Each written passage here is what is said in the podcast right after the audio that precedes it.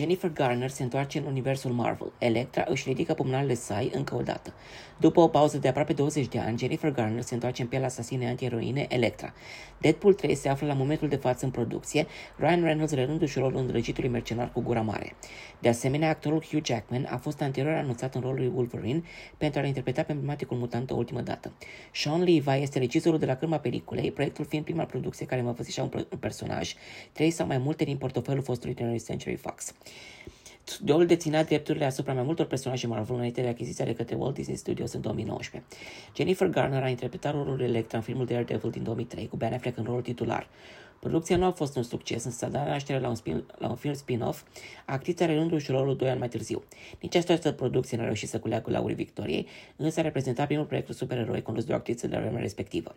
Implicarea acestea în Deadpool 3 sugerează o perspectivă ce ar presupune convergența mai multor universuri a unui multivers, o teorie ce a făcut în conjurul internetului, nefiind exclus și alte personaje Marvel din universul Fox să-și facă apariția. Marvel nu a oferit comentarii. La momentul când a reluat titulatura Electrei, actrița își făcea un nume prin bine cunoscutul serial Alias, o producție ce a pe micile ecrane vreme de 5 sezoane.